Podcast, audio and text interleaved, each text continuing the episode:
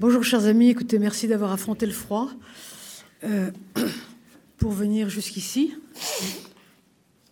Alors j'ai le grand plaisir ce soir de euh, vous présenter Miklos Veteux, euh, qui est un philosophe, qui, était, qui, a été professeur à l'université de Poitiers et de Yale, je ne dis pas de bêtises, c'est ça.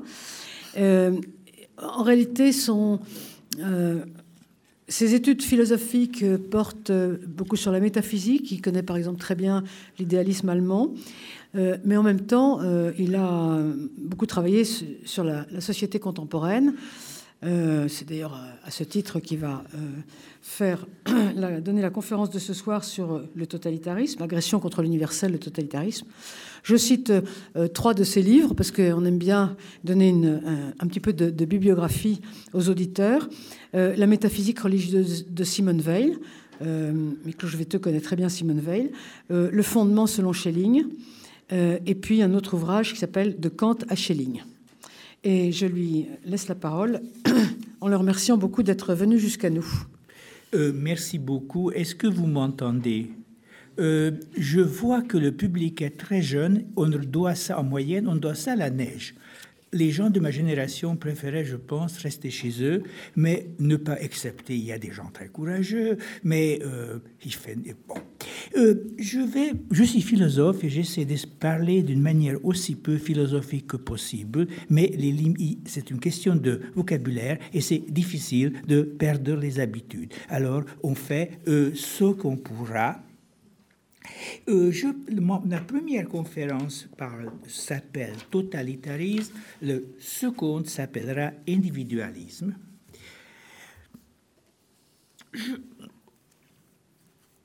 Aujourd'hui, je commençais avec la totalitarisme que j'ai vécu personnellement vu mon âge. Euh, je suis de l'Europe centrale. J'ai vécu aussi bien euh, la persécution euh, nazie, aussi bien que le stalinisme. Ce ne sont pas des choses particulièrement aimables. Heureusement que je suis resté. Oui, alors bon, je me rends pas compte. J'ai toujours peur de parler à la, au micro, alors je me rends pas compte si je ne le détruis pas ou je suis pas trop fort. Il faut baisser un peu le micro et parler assez près du micro. D'accord, j'ai horreur de cela, parler au micro, mais apparemment on est trop nombreux ici et il faut bien le faire. Alors je pourrais dire pour commencer que les sociétés du passé vivaient selon les lois et les coutumes qui représentaient autant d'applications conscientes ou inconscientes des principes universels. Le bien, la justice, la raison, application à des situations, à des lieux, à des traditions particulières. Il y eut certes des tentatives pour fonder des empires universels, mais là aussi la prétention à l'universel a été tempérée par le souci du particulier, du concret, ou au moins par un recours minimum à l'universel, au bien commun. La situation change à partir de la modernité peut-être la modernité tardive, où cette synthèse, ce dosage entre l'universel et le particulier cède le pas à une mise entre parenthèses de l'universel. Je pourrais distinguer deux périodes radicalement différentes, mais qui représentent chacune ce que j'appelle une agression contre l'universel. La première période est celle des totalitarismes du XXe siècle, le totalitarisme nazi et le totalitarisme communiste. La seconde est celle de l'individualisme du XXe siècle tardif et de nos jours. Les totalitarismes politiques du siècle passé s'opposent à l'universel en vertu d'un principe particulier, à savoir la nation, la race, la classe, érigés en des pseudo-universels. Quand l'individualisme contemporain ignore l'universel au nom de l'autosuffisance et de la normativité ultime de l'individu humain. D'une part, donc, les intérêts suprêmes de la nation, de la race, de la classe, d'autre part, l'accomplissement, la réalisation, la satisfaction du sujet individuel constituent des critères et des principes ultimes qui priment sur toute considération morale, toute loi, toute norme. Or, cette vision, cette conception peut et doit être comprise à partir d'une réflexion proprement philosophique. Le totalitarisme subordonne toute loi positive particulière à un principe général quand l'individualisme les réinterprète à la lumière de la singularité irréductible des sujets humains. La loi, c'est-à-dire les lois morales, juridiques, politiques, sont pour ainsi dire, comme Hegel appelait, une universelle concret. La loi est l'application d'un principe universel, du bien commun, de la justice, de la raison morale à des comportements, à des actions, à des réglementations générales. C'est à l'aune de la loi que devraient être évalués et jugés les comportements, les conduites humaines, c'est en application de la loi que doivent être articulées, déployées les règles qui gouvernent la vie des individus, qui gouvernent l'existence sociale. Toutefois, la loi n'est finalement qu'un cas particulier, une manifestation, un échantillon de la catégorie métaphysique de l'essence. La philosophie classique distingue deux moments deux facteurs ultimes dans chaque réalité, à savoir l'existence et l'essence. L'existence dénote le fait qu'une chose est, l'essence ce qu'est cette chose. L'essence dont la propriété, la qualité, la forme sont des échantillons, des manifestations et l'universel par excellence. L'essence est présente dans chaque être, mais elle n'est pas identique avec eux. Elle détermine et définit ce qu'une chose est. Un groupe, une classe particulière d'individus sont déterminés par une essence à laquelle participent, terme platonicien, les individus. L'essence est en même temps descriptive et prescriptive. Elle dit ce qu'une chose est, mais elle prescrit également ce qu'elle doit être. De par son essence, l'homme est un être vivant, rationnel et libre, mais, cette essence qui est la sienne lui commande également d'exercer et d'exercer d'une manière appropriée ses qualités, ses propriétés. L'homme est homme, mais il doit être et agir d'une manière humaine. Donc, descriptive, il est homme, mais prescriptive, il faut qu'il agisse d'une manière humaine.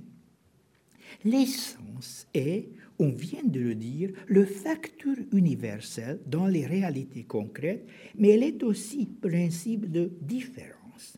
Elle dit ce que les êtres sont, elle dit ce que les êtres sont. Elle leur donne ce à partir duquel ils peuvent réaliser leur fin, déployer leur vocation.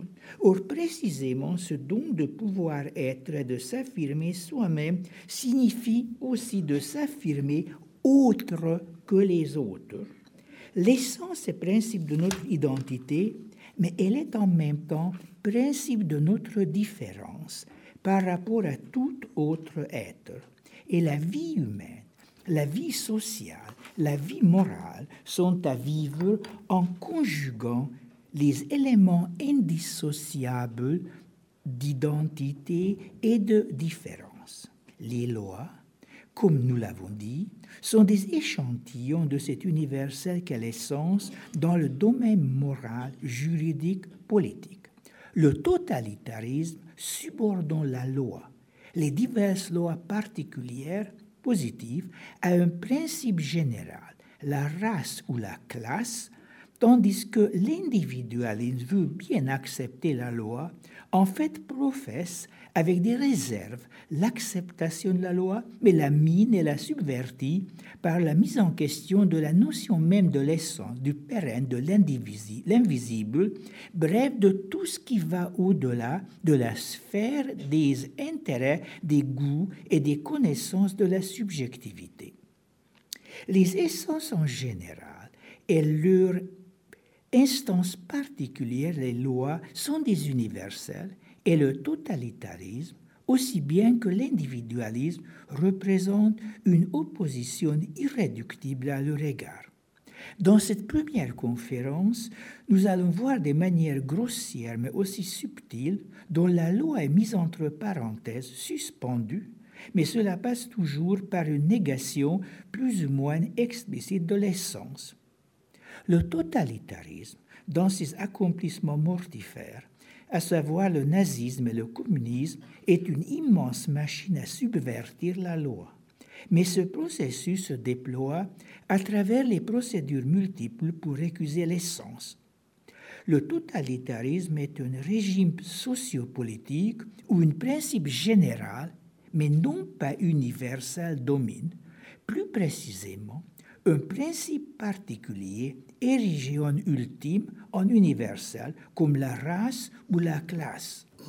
Ou le totalitarisme, ou plutôt les totalitarismes, sont pour ainsi dire préparés, ou plutôt anticipés par des systèmes où les différences sont de plus en plus estompées en faveur de la domination d'un principe particulier, transformé en ultime, sans que cet ultime exerce une maîtrise, une domination totale sur toutes les sphères de l'existence. Ces anticipations, plus ou moins bénignes, bénignes du totalitarisme sont la bureaucratie de l'État moderne et l'économie monétaire planétaire. Comme toujours, il s'agit d'un développement il s'agit des développements qui a comme finalité une meilleure organisation, une plus grande efficacité, un moyen suprême de lutter même contre l'inégalité. En réalité, la bureaucratie, qui lentement prend la place de l'administration du prince, s'émancipe de tout contrôle, et ce qui est peut-être pire, de toute remise en question à partir d'une situation donnée, d'un cas particulier. La bureaucratie suit des règlements complexes qui prévoient un très grand nombre de cours d'action, mais qui sont néanmoins des principes généraux. La finalité originelle de la bureaucratie est le service des hommes. Mais précisément, la bureaucratie ne se laisse pas remettre en question par des situations données. On veut empêcher la fraude et contrôler tout le grand romancier russe du 19e, Gogoï, parle du petit vieillard du bureau qui demande une confirmation du renseignement.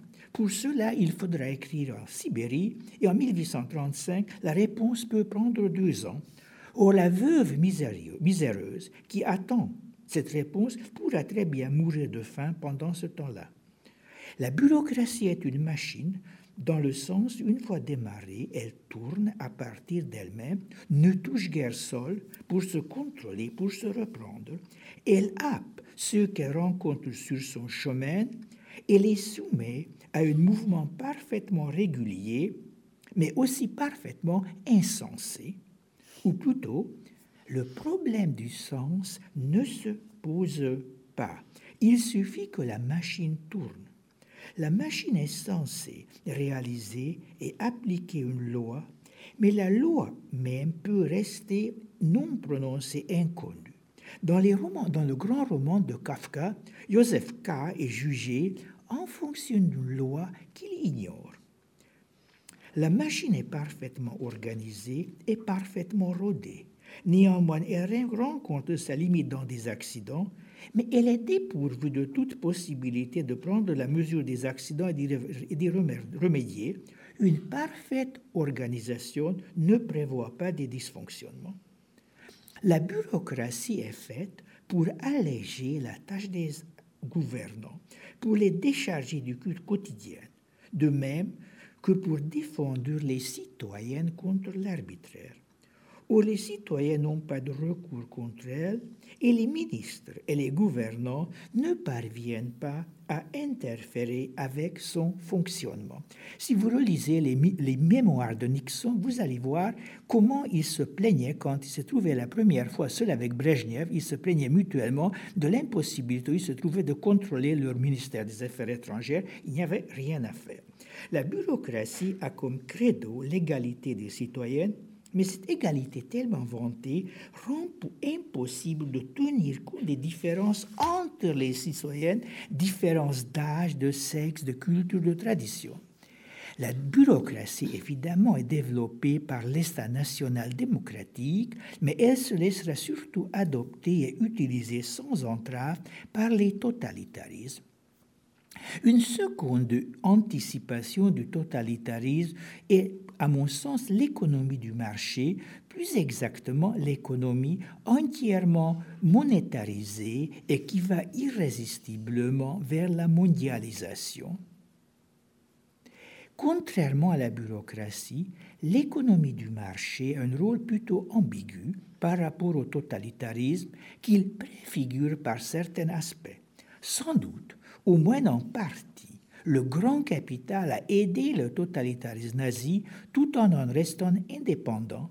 C'est d'ailleurs la survie quasi intacte du capitalisme qui empêche le nazisme d'être aussi totalitaire que le communisme. C'est une sphère essentielle de l'existence qui échappe au gouvernement hitlérien. L'économie monétarisée signifie l'assomption, ou plutôt la sursomption de toutes les différences, d'abord et avant tout celles entre les producteurs et les produits. Les producteurs, auparavant artisans indépendants ou esclaves soumis, spécialistes respectés, individus choyés pour leur savoir-faire unique, finissent par se soumettre à des lois internationales cosmopolites de la production et finiront par relever d'une condition unique, à savoir du salarié ou de l'ouvrier. Quant au produit, il sera évalué à l'aune de critères externes, sans doute on continue à avoir besoin des produits, à les désirer pour eux-mêmes, mais leur valeur finira par être mesurée en termes de catégories qui leur sont extérieures.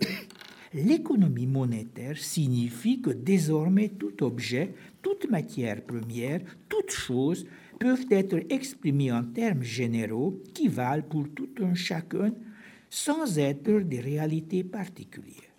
Quand le troc cède le pas à l'échange monétaire, c'est l'or et l'argent qui seront le compendium universel de dénominateurs communs. On pourrait traduire, en termes d'or ou d'argent, la totalité des biens et des services d'une société.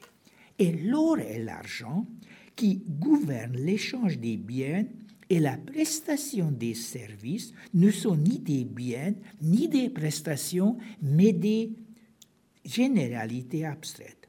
Sans doute, l'abstraction de ce, de ce compendium de l'argent est encore occultée au début par les espèces sonnantes et trébuchantes, mais avec le développement de l'économie monétaire, il ne reste rien de sonnant et de trébuchant. D'abord, désormais, d'abord ce sont des billets, l'argent papier, puis des chèques et des virements. De l'argent, désormais, on ne voit plus la couleur. Et surtout ceux qui en ont beaucoup ne la voient pas. Les pauvres ont encore de l'argent avec eux, les riches presque jamais. De toute façon, nos sociétés, même capitalistes, continuent, surtout dans les pays latins, à se méfier de l'argent. Il y a des fêtes de charité où on met de temps en temps des bananes et des chaussettes de laine sur les hôtels, mais rarement des billets de 50 euros. On ressent un mépris et une crainte de l'argent qui indifférencie les hommes en tant que producteurs et tendent à les priver de leurs différences spécifiques. Il y a un dicton anglais parlant des hommes politiques qui dit chaque homme a son prix. C'est-à-dire, il y a un moment à partir duquel il se vend. Aussi, vendre est le plus souvent une, un crime moral. Il cache aussi ce que j'appellerais une transgression métaphysique, à savoir que la différence propre à un être, son intégrité d'homme politique, d'époux, de père, d'ouvrier, de soldat a des limites. Précisément qu'il advienne une situation où cet être salien veut bien se soumettre au gouvernement d'un principe d'une fin autonome. Qu'un homme ait un prix, ça signifie qu'il peut être, pour ainsi dire, traduit et exprimé et gouverné en termes autres que les siennes propres. D'un point de vue proprement métaphysique, on accède ici au règne de la quantité, Dire que chaque homme a son prix, signifie qu'il y a un qui a son prix en 10 000 euros, l'autre en 20, un troisième 50, mais c'est toujours une question de quantité. La différence entre les produits des objets autrefois incommensurables devient quantitative, plus ou moins. La différence entre les humains, après tout, se mesure beaucoup en termes de leur traitement. Le grand philosophe français Gabriel Marcel a distingué l'être et l'avoir et enseigné la priorité de valeur de l'être sur l'avoir. Ce qui compte, ce n'est pas ce que j'ai, mais ce que je suis. Or, désormais, on va vers la dérive de l'être en avoir, ou si l'on veut, vers l'élévation de l'avoir en être. Et le règne de l'avoir sonne le glas de l'essence de la différence. Quand les humains se définissent en fonction de la quantité, ils se comprendront en fonction d'une différence comme le dit Hegel, une différence inessentielle, celle de la quantité, qui n'en est pas vraiment une. La vraie différence est entre les couleurs, la vraie différence est entre les figures, la vraie différence est entre les sentiments. Mais la différence entre 10 et 20 n'est qu'une différence chiffrée et non pas une différence euh, euh, inhérente.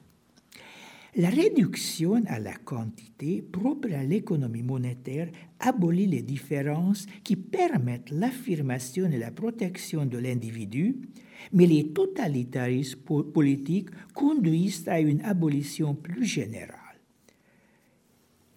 à une abolition de la différence qui définirait la place des hommes dans la société, le rôle par rapport à la vie politico-sociale.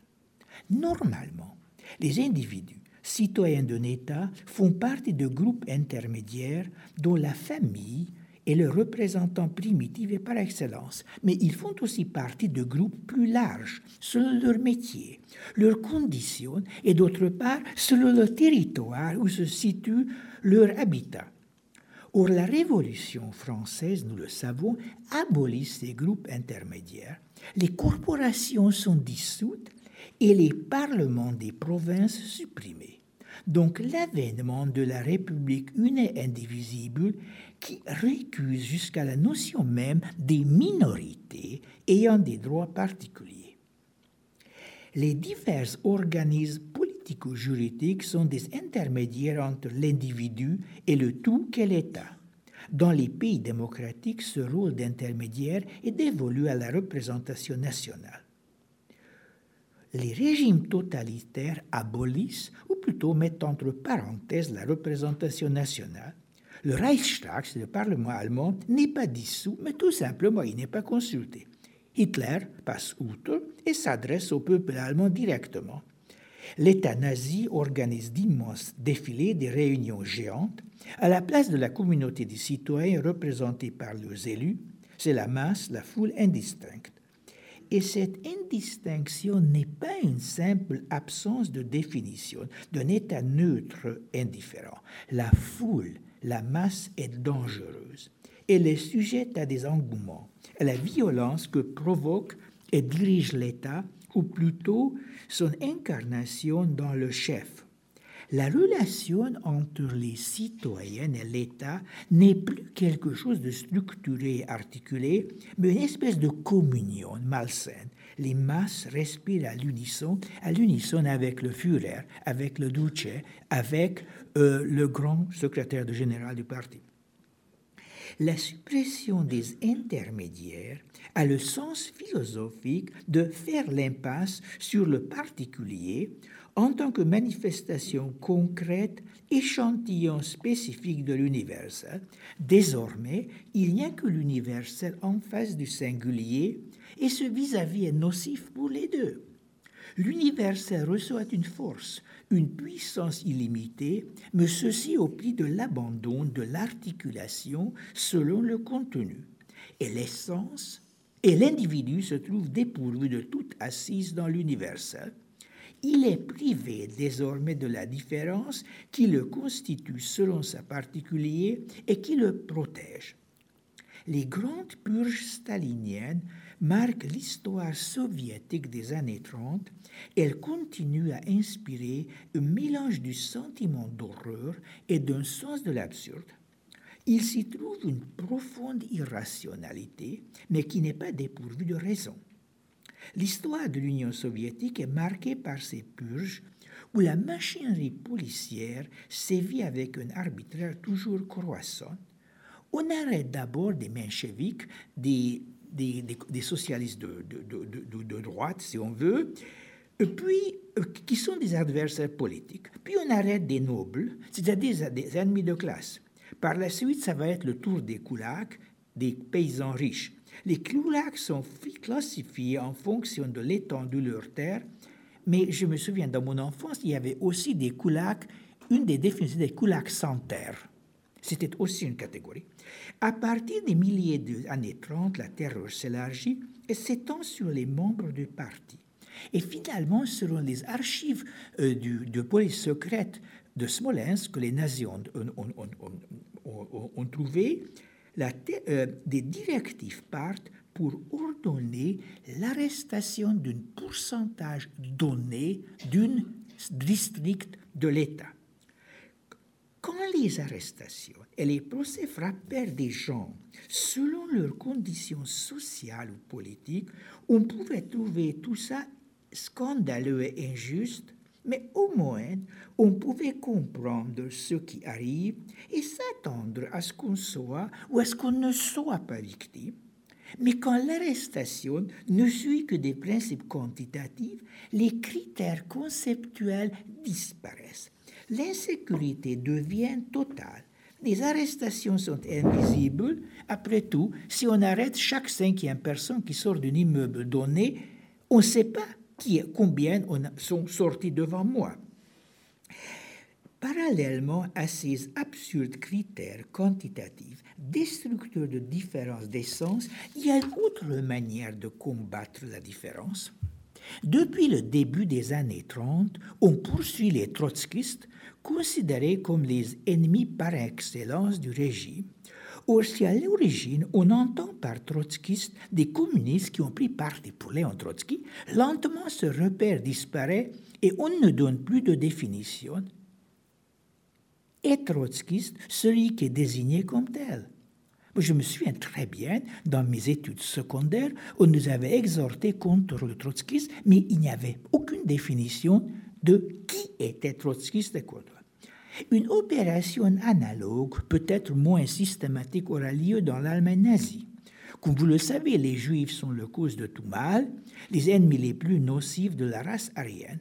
Mais un jour, quand on rappelle à Hitler qu'un de ses collaborateurs estimé, le maréchal Milch de l'aviation, est demi-juif, le Führer déclare C'est moi qui dis qui est juif. L'oblitération de l'essence, c'est-à-dire des différences immanentes, des structures propres des individus, déstabilise les hommes.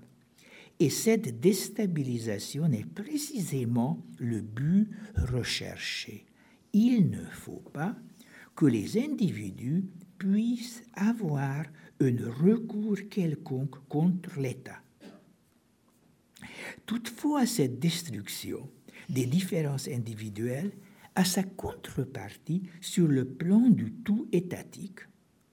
L'État totalitaire a des principes fondateurs, ou plutôt une idéologie de base qui est sacro-sainte et au nom de laquelle il poursuit son action Or, étrangement, ces principes sacro-saints, ces lois euh, inentamables finissent étrangement par être estompées, effacées. On voit cela plus particulièrement dans l'Allemagne hitlérienne qui n'a jamais voulu se donner une constitution. La constitution de la République de Weimar a continué à exister et elle n'a même pas été abolie. Ça vaut aussi, mais peut-être dans une moindre mesure en URSS, où la lutte contre le fascisme était la clé de voûte de la politique soviétique, mais quand, en 39 août, le traité germano-soviétique a été signé, et la, lutte contre le fascisme pouvait plus être invoquée.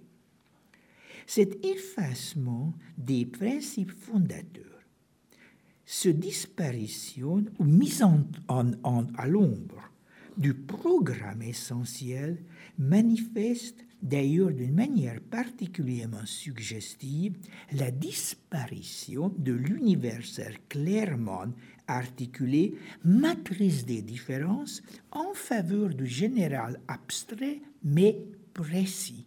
La précision n'est pas une différence métaphysique. Les totalitarismes exècrent et récusent les différences stables Déjà pendant la Révolution française, Robespierre insiste. La loi pénale doit avoir quelque chose de vague parce que le caractère actuel des conspirateurs étant la dissimulation et l'hypocrisie, il faut que la justice puisse les saisir sous toutes les formes. Il ne faut pas que les choses soient trop clairement définies la souplesse, c'est une chose excellente euh, pour le totalitarisme. 150 ans plus tard, dans l'Allemagne nazie, je ne veux personnellement, je, n'ai aucune envie de mettre une parenthèse, une parallèle quelconque entre la Révolution française et l'Allemagne nazie. Je, cite simplement un exemple. D'ailleurs, je cite à partir de Hannah Arendt, qui avait lu ça. 50 ans plus tard, dans l'Allemagne nazie, les lois continuaient à subsister et à prescrire, mais la norme ultime de l'agir était devenue la volonté de Hitler, de Führer. Plus précisément, sa parole, ses ordres donnés oralement, qui avaient primauté par rapport à tout précepte et toute loi, y compris ses propres déclarations écrites. Évidemment, l'oral est plus malléable plus susceptible d'être modifié que l'écrit. Toutefois, toute cette impermanence, ce vague, ce non défini n'était pas pour autant de l'imprécis, de l'approximatif ou de l'inefficace. Dans un texte de jeunesse, Hannah Arendt avait euh, désigné euh, la, bureaucratie, la bureaucratie kafkaïenne comme aveugle mais précise, Quant au régime totalitaire, je suis toujours en arrêt, il est éternellement glissant, mais organisé d'une manière pédantesque. Derrière et au-delà de cette indistinction générale, mais d'une efficacité redoutable, on pourrait retrouver un principe métaphysique à peine occulté. Comme dit Hannah Arendt, si les divers immoralismes et les divers régimes politiques du passé ont pu penser que tout est permis, les totalitarismes du XXe siècle impliquent la conviction que tout est possible. Il ne suffit pas de penser que tout est permis, il faut aussi rêver que tout soit possible. D'ailleurs, c'est le principe, un des principes du totalitarisme. Le principe de la possibilité du tout se traduit sur le plan ontologique par le devenir en tant que tel, c'est-à-dire par un mouvement incessant. Les purges communistes affectent des groupes, ou plutôt des masses constamment changeant d'individus, où l'absence de critères permanents traduisant la mise entre parenthèses de la différence, apparaît sous la forme d'une progression permanente, mais qui, en l'absence précisément de critères fixes, reste imprévisible, incompréhensible, car privé d'assises conceptuelles. Le régime soviétique s'évolue, progresse, et en fait, au milieu de la disparition des différences des principes ne demeure que cette progression elle-même. Je me souviens très bien moi-même d'un examen de marxisme dans les années 50 où c'était dans les moments où a eu lieu le 20e congrès du Parti communiste où certains euh, trotskistes ont été euh, euh, réhabilités, dont Béla Kuhn, qui était le chef du commune hongrois de 1919. J'avais un de mes camarades qui passait son oral et, le, et, il commençait à réciter la leçon Béla Kuhn était un ennemi impérial, etc. Alors l'interrogateur dit Arrêtez, vous n'avez pas lu le journal ce matin? Il n'a pas lu. Parce que c'était la veille que Béla a été réhabilité. Il a été collé. C'est bien encore qu'il n'a pas été envoyé en prison parce que 56, on envoyait moins des gens en prison. Euh,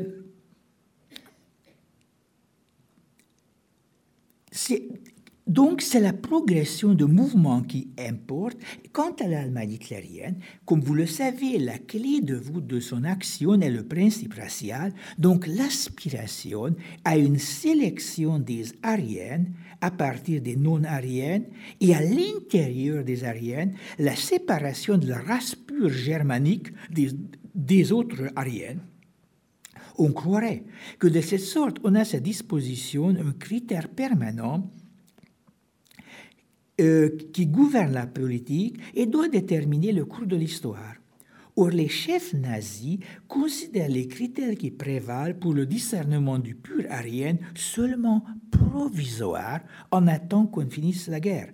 Ils prévoient des avancées et Himmler va déclarer qu'il ne saurait y avoir d'arrêt dans ce processus de sélection.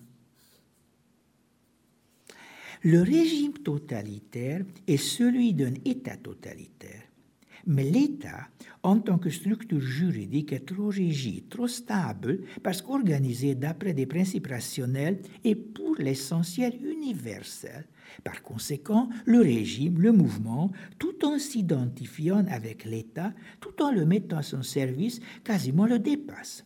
En Allemagne nazie, les structures bureaucratiques continuent à fonctionner, mais elles sont coiffées et court-circuitées par des structures du parti et des diverses organisations de masse hitlériennes. En Union soviétique, la primauté du parti par rapport à l'État est admise et énoncée.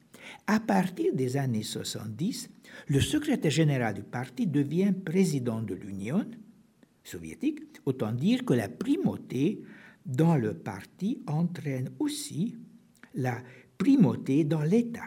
Mais cette situation d'une réglementée n'est propre qu'à la dernière période soviétique. Dans l'époque de la grande terreur des années 30, 40 et 30 et 40, Staline n'était jamais ni le chef de l'État, ni chef du gouvernement. Cette primauté profondément illégale du parti par rapport à l'État montre qu'en dernière instance ne demeure aucune structure stable, aucun tout qui posséderait sa souveraineté à partir des principes universels, ne demeure qu'un mouvement, le mouvement national-socialiste et le mouvement communiste. Et la notion, le mot mouvement, est à prendre quasi littéralement. L'effacement du programme, la mise entre parenthèses des lois, la relativisation des principes moraux qui sont relus comme fonction des intérêts d'une classe fait que le régime totalitaire est quasiment condamné à une espèce d'écoulement qui est comme une fuite en avant. Et c'est évident. L'absence de noyau solide, de structure particulière qui articulerait, déterminerait, réglementerait la vie de l'État, qui constituerait des contre-pouvoirs, entraîne une fuite qui est débordement, non pas une douce écoulement, mais un courant violent qui détruit et emporte ce qu'il trouve sur son chemin. En fait, on a affaire ici à un manque d'articulation double, manque d'articulation interne et absence de fondation, structuration extérieure. Le manque d'articulation interne conduit à la terreur. Comme l'avait analysé Hegel, Déjà pendant la Révolution française, le manque d'une structure particulière permanente a fait que finalement chaque partie, chaque portion du tout pouvait prétendre à équivaloir au tout. Au lieu d'un gouvernement, d'un parlement constitutionnel, on avait affaire à des factions dont chacune revendiquait représenter la nation l'État et en exercer les pouvoirs, d'où la suite macabre d'exécutions de chefs et de membres de factions. Vous souvenez bien que Danton, en montant à l'échafaud, s'écria Robespierre, tu me suivras. Mais Danton n'a pas exercé le don de la prophétie, il a tout simplement énoncé les implications du principe d'anti-articulation de la Révolution, de son refus de structure intermédiaire permanente. Le mouvement incessant et violent propre au totalitarisme traduit l'absence de structure. Or, le refus de structure manifeste l'abolition de tout critère, de toute norme, de toute loi, même immanente. Le totalitarisme s'estime délié de toute obligation, il veut s'affranchir de toute contrainte, même de contraintes qu'il se serait données à lui-même. Et c'est ici que peut-être on entreverra les dernières conséquences du refus de la différence, du refus de l'universel. La différence est toujours une entrave de l'arbitraire moral politique qui traduit le principe métaphysique de la désinscription de l'impossible, de du refus de la, de la possibilité d'une impossibilité. Le mouvement n'a à se soumettre à aucune limite. Or, cette illimitation qui paraît une essence de nature spatiale, donc semble avoir une vocation extérieure, a finalement sa vérité dans une réalité fondatrice externe, fondatrice, réalité fondatrice interne sans moment d'extériorité. L'illimitation extérieure du régime totalitaire ne traduit finalement que sa condition d'être dépourvu de toute autre fin que lui-même. Déjà l'étude de la bureaucratie conduit vers l'image d'une réalité toute puissante qui fonctionne avec une haute efficacité, mais qui ne poursuit aucune fin, sinon son propre exercice et sa propre perpétuation. Or, la coexistence d'une absence de fin et de l'organisation exacte entraîne un désintérêt profond à l'égard des résultats et des conséquences de ce fonctionnement. On ne cherche qu'à faire tourner la machine et on est satisfait du fait qu'elle tourne.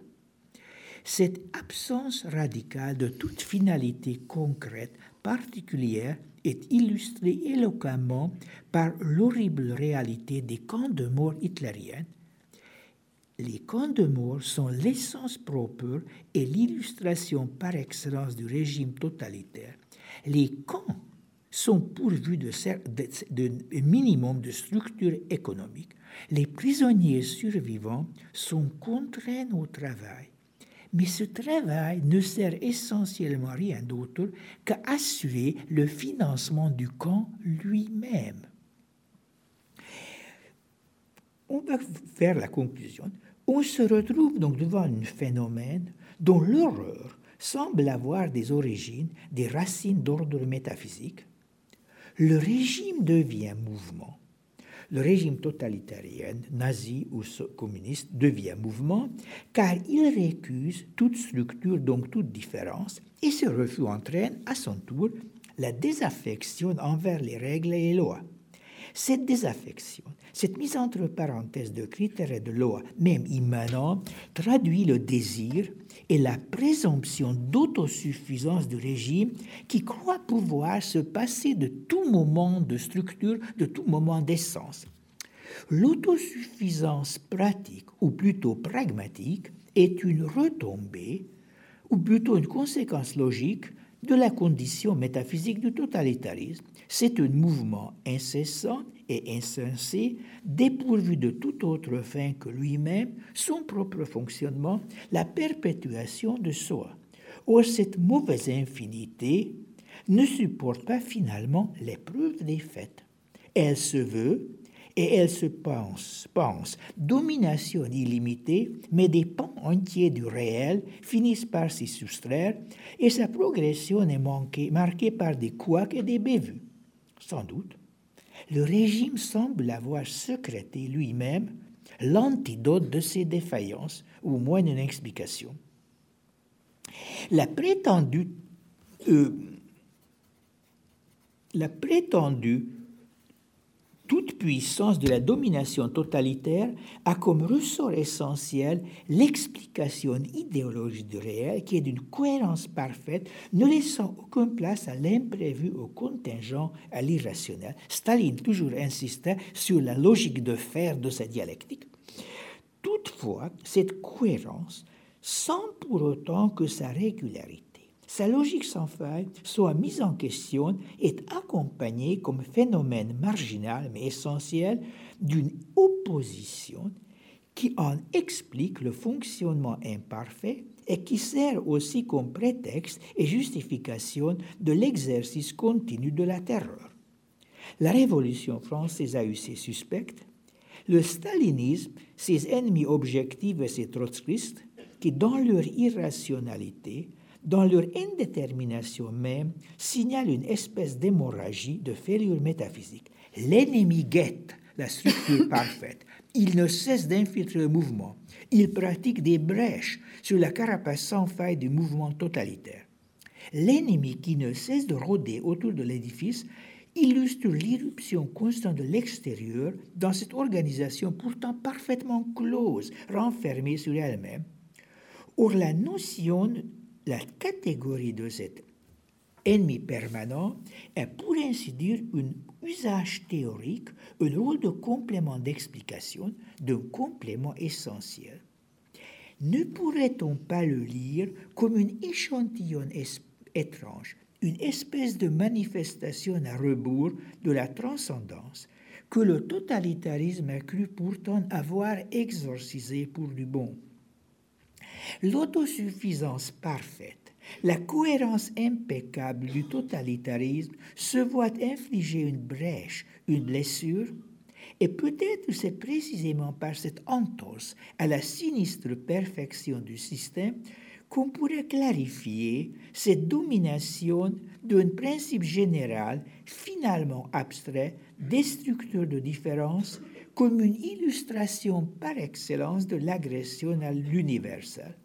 De l'agression à l'universel selon toute sa portée positive, mais aussi selon sa déficience radicale la nécessité pour le système de recourir à la catégorie de l'ennemi donc à un facteur de sa remise en question, se fait par le deus ex machina d'une espèce de mauvaise transcendance.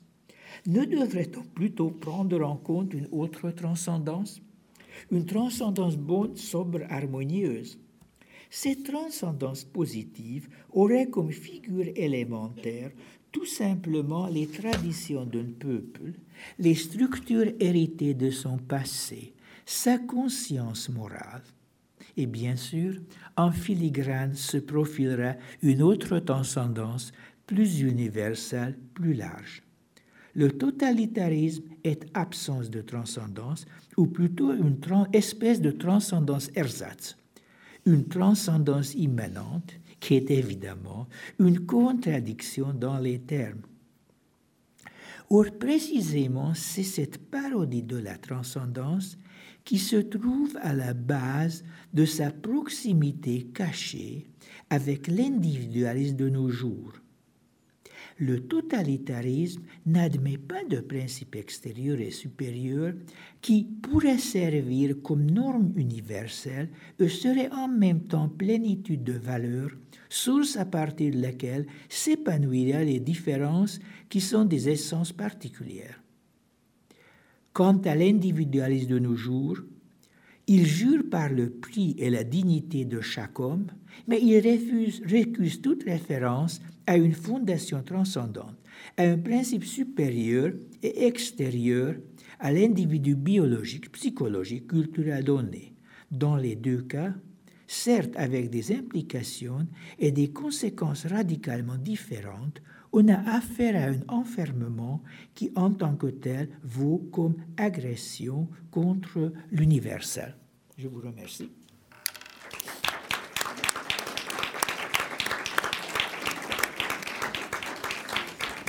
Merci beaucoup. Je crois qu'on n'a pas vraiment l'habitude de, euh, voir décrire euh, le totalitarisme de cette façon, donc c'est d'autant plus intéressant comme, mouvement illimité, comme arbitraire partout, le côté erza de transcendance nous est peut-être plus familier, mais je pense que le, le côté euh, arbitraire que vous avez décrit est, euh, est très intéressant. Il va peut-être susciter un certain nombre de questions. Qui veut parler?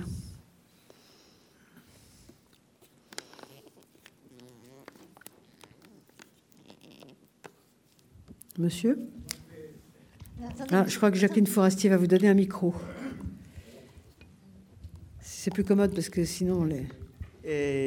C'est une euh, remarque qui est peut-être un peu loin du sujet, mais quand même, j'ai, euh, en me basant sur des souvenirs et, en France, euh, le sentiment que la tentation totalitaire peut exister dans beaucoup de situations, y compris dans des États démocratiques, et notamment, non pas simplement au niveau de l'État, mais au niveau de groupes. Je pense à un, cas particulier, étant donné que je me suis beaucoup intéressé à l'histoire de l'éducation, je pense que dans l'avant-guerre et l'immédiate après-guerre, des groupes d'enseignants autour d'une partie du, du, syndicat des instituteurs, le groupe École émancipée, l'idée de l'école unique comportait des, des fondements et peut-être pas une réalité, mais au moins une tentation totalitaire, celle de prendre en totalité les enfants dans leur éducation qui n'a aucune autre influence.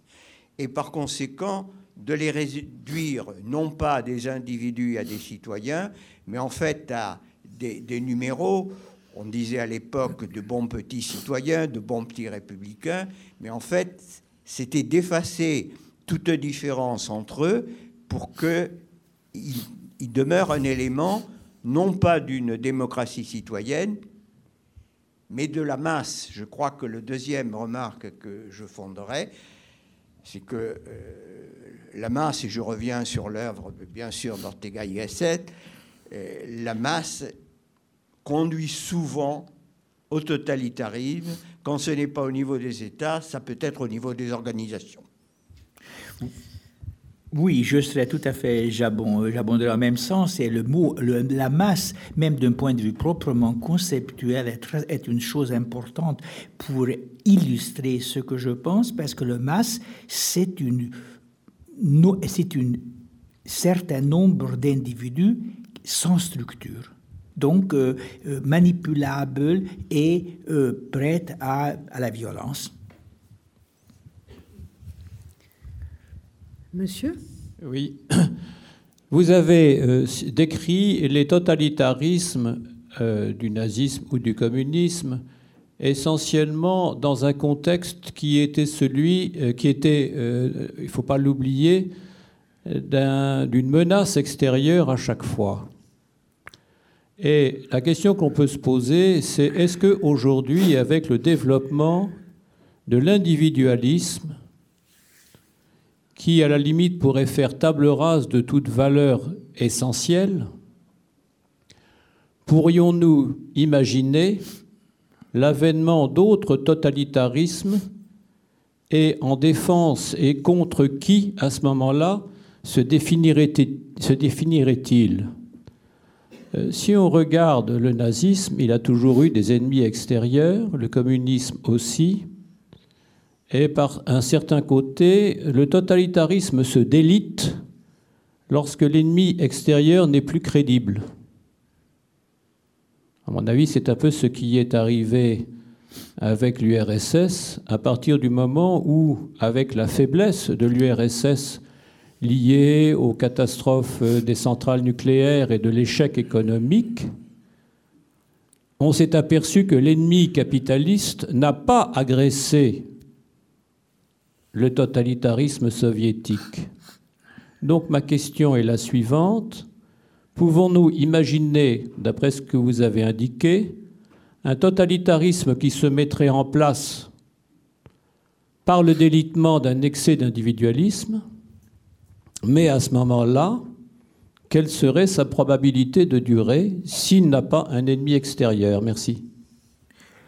Bah, vous me permettez, je vous suggère de revenir à ma seconde conférence le 5 janvier où je parlerai sur l'individualisme. Je veux faire tout de même un peu, je veux, assurer, je veux fidéliser ma clientèle, donc je ne réponds pas la prochaine fois, alors, vous parlerez de euh, l'économie planétaire monétarisée. Ah non, non, je parlerai de l'individualisme d'aujourd'hui. D'accord. Et alors, dans ce cas-là, euh, je ne sais pas si ça répond en partie à la question de monsieur, mais quand vous parlez de l'économie planétaire monétarisée, que vous incluez dans une forme de totalitarisme. Mais c'était avant. Non, mais j'ai simplement voulu dire que ça a, au point de vue phénoménologique, ça a certains euh, moments, certaines aspects, certains dégradés de totalitarisme, mais je, n'ai pas je ne veux pas faire l'identification. D'accord, ok. Oui, je comprends. Vous avez, vous avez, commencé par les formes très légères pour montrer comment ça monte en puissance. Pour aggraver les choses. D'accord. Monsieur? Je tente une réponse à la question qui vient d'être posée sur où est l'ennemi. Dans cet individualisme-là, il semble assez évident de penser que ce soit le collectif. J'entends pas du Ah ouais, je parle pas dans le bon micro. J'entends. Je tentais de répondre bien moins bien que vous ne le ferez vous-même prochaine fois. Mais où est l'ennemi?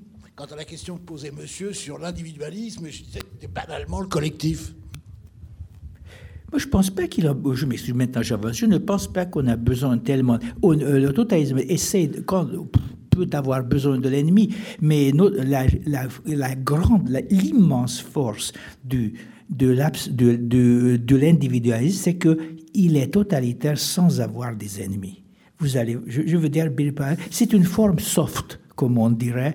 Et surtout, je ne pense pas qu'il faut pas faire des, je ne pense pas qu'il faut faire des fausses symétries. Je pense que euh, la, disons, euh, l'industrie de, de, de, de, boissons qui cause l'obésité chez les enfants est moins grave infiniment que l'industrie qui avait causé des chambres à gaz à Auschwitz. Donc je ne veux pas faire des, des, des fausses symétries entre le danger d'aujourd'hui et le danger qu'il y avait 20 ans ou 50 ou 60 ans. Mais je préférerais ne pas parler de Madame devant.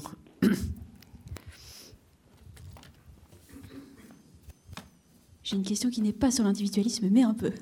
un peu plus fort, J'ai une question qui n'est pas sur l'individualisme, mais un peu quand même. Je voudrais savoir comment l'individu survit dans les systèmes totalitaires que vous avez décrits.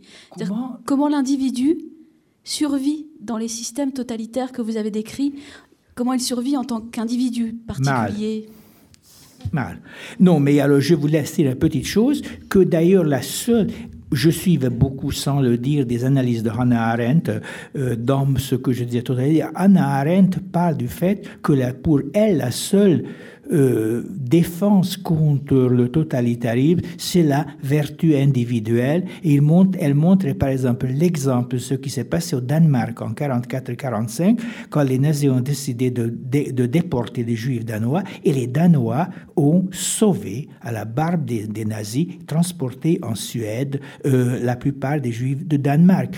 Euh, je pense qu'il euh, y a une possibilité de survivre, mais c'est très difficile.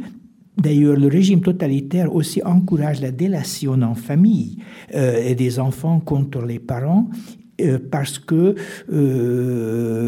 la famille était déjà une structure qui était dangereuse et susceptible de porter atteinte. Bien sûr, ils n'ont pas réussi le mouvement des pionniers dans lesquels les enfants étaient forcés de, participer, ça n'allait pas loin, ça ne pouvait pas aller loin, était une, essai de la part du régime de, de, de, de entamer la solidarité familiale. Je veux dire que l'individu essaie de survivre dans, la, dans les structures les plus intimes qui puissent exister.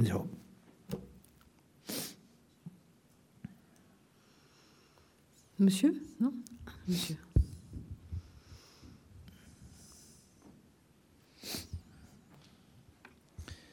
Euh, J'avais posé une question la dernière fois à Dominique Schnapper qui m'avait dit éventuellement de vous poser la question. Je ne sais pas si vous avez lu le livre de Jean-Paul II sur mémoire et identité, où il, euh, effectivement, il, euh, décrit les, deux, les deux totalitarismes que, que vous avez bien expliqués et décrits. Et euh, il est un petit peu euh, dans l'expectative sur la fin en disant euh, quelles sont un petit peu les possibilités d'un, de totalitarisme caché. Donc effectivement, de totalitarisme à la fois nouveau peut-être, et il invite en fait les personnes à être un petit peu sentinelles ou veilleurs, ou enfin du moins à ouvrir les yeux intellectuellement sur ce qui peut se passer comment vous, décriveriez, euh, ou si vous avez des idées sur ce, type de, totalitarisme caché qu'on pourrait vivre dans les années prochaines Écoutez, je ne suis pas doué de, dons et je vais essayer de parler de ça la prochaine fois, mais je, ne, je, m'abstienne de euh, faire des pronostics et surtout j'insiste que je ne veux pas mettre une parallèle entre la dictature de la publicité et la dictature de Hitler. Donc, euh, je pense que euh, il faut, les totalitarismes cachés, c'est pas une bonne chose, mais je pense que moi, je, je préfère les totalitarismes cachés à des totalitarismes ouverts. Parce que je les ai vécus moi-même.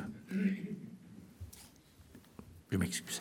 Ça ne signifie pas que c'est très drôle. Vous allez voir ce que je pense la prochaine fois. Je vais dire des choses peu, aimables à l'égard d'un certain nombre de structures de notre individualisme, mais j'aime pas le terme totalitarisme parce que euh, c'est une amalgame. C'est déjà euh, bon, trop. J'ai pas d'ailleurs, pas lu malheureusement le livre du Saint-Père, donc euh, je ne veux pas pas celui. Est-ce qu'il y a d'autres questions? Monsieur? Prenez le micro, le micro monsieur, s'il vous plaît. Question que, que Je vais rebondir un peu sur euh, par la question précédente, celle d'avant, celle de la, du devenir des totalitarismes. Et nous avons eu deux exemples de totalitarisme.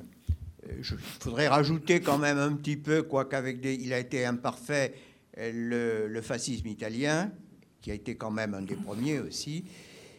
Et ils ont fini quand même de manière très différente, euh, puisque le communisme a fini par une forme d'implosion, alors que le nazisme a fini dans le cataclysme de la guerre.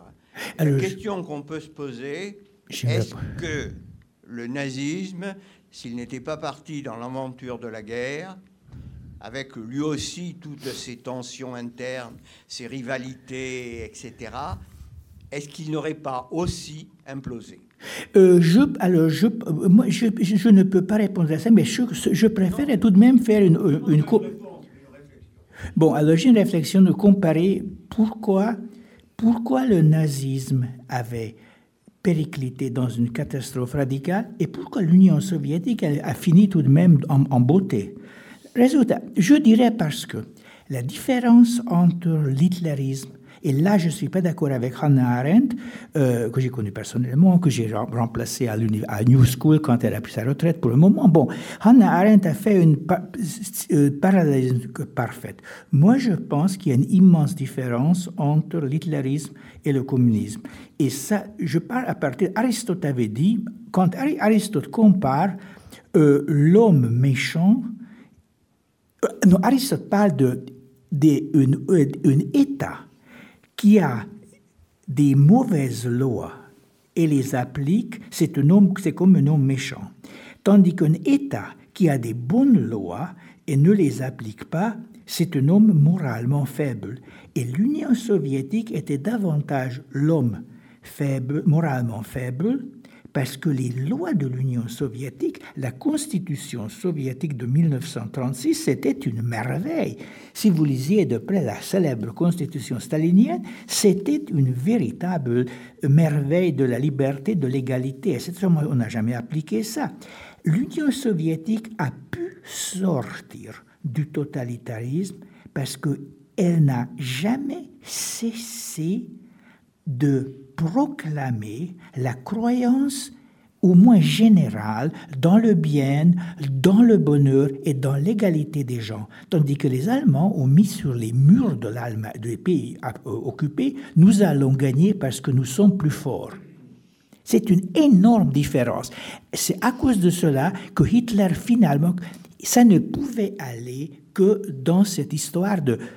Parce qu'il n'y avait pas, il n'y avait en Russie, on pouvait revenir. Gorbatchev avait la possibilité. Bien sûr, il a été. C'était la question économique, tout ça aidait. Mais il y avait une possibilité de retour parce que les, le principe profond avait dévelé, avait été au moins une manière hypocrite mais véritable, une confession de la croyance au bien, à l'égalité, à la justice.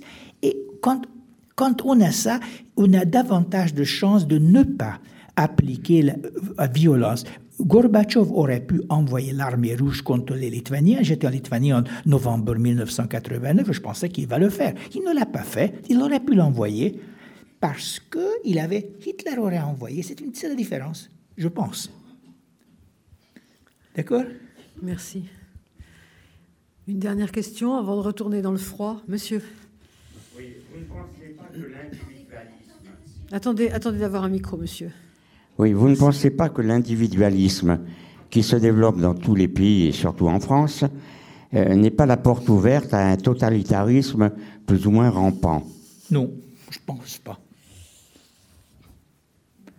non.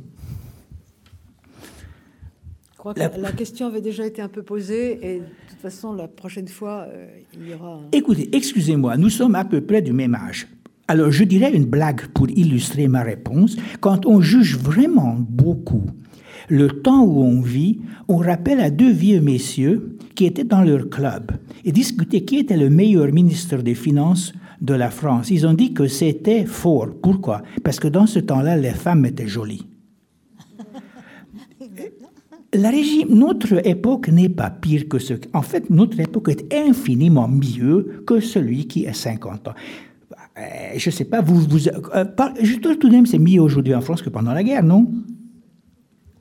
Au moins pour la majorité de la population.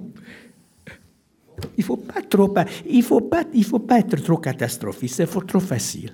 Mais il y a bien sûr énormément de choses à, juger et, et, condamner, mais attendez-moi de toute façon la prochaine fois. écoutez, on va vous remercier et on, on va vous remercier beaucoup et on vous retrouve donc le 5 janvier. Merci beaucoup. Pour le, deuxième volet de cette euh, réflexion sur euh, l'universel.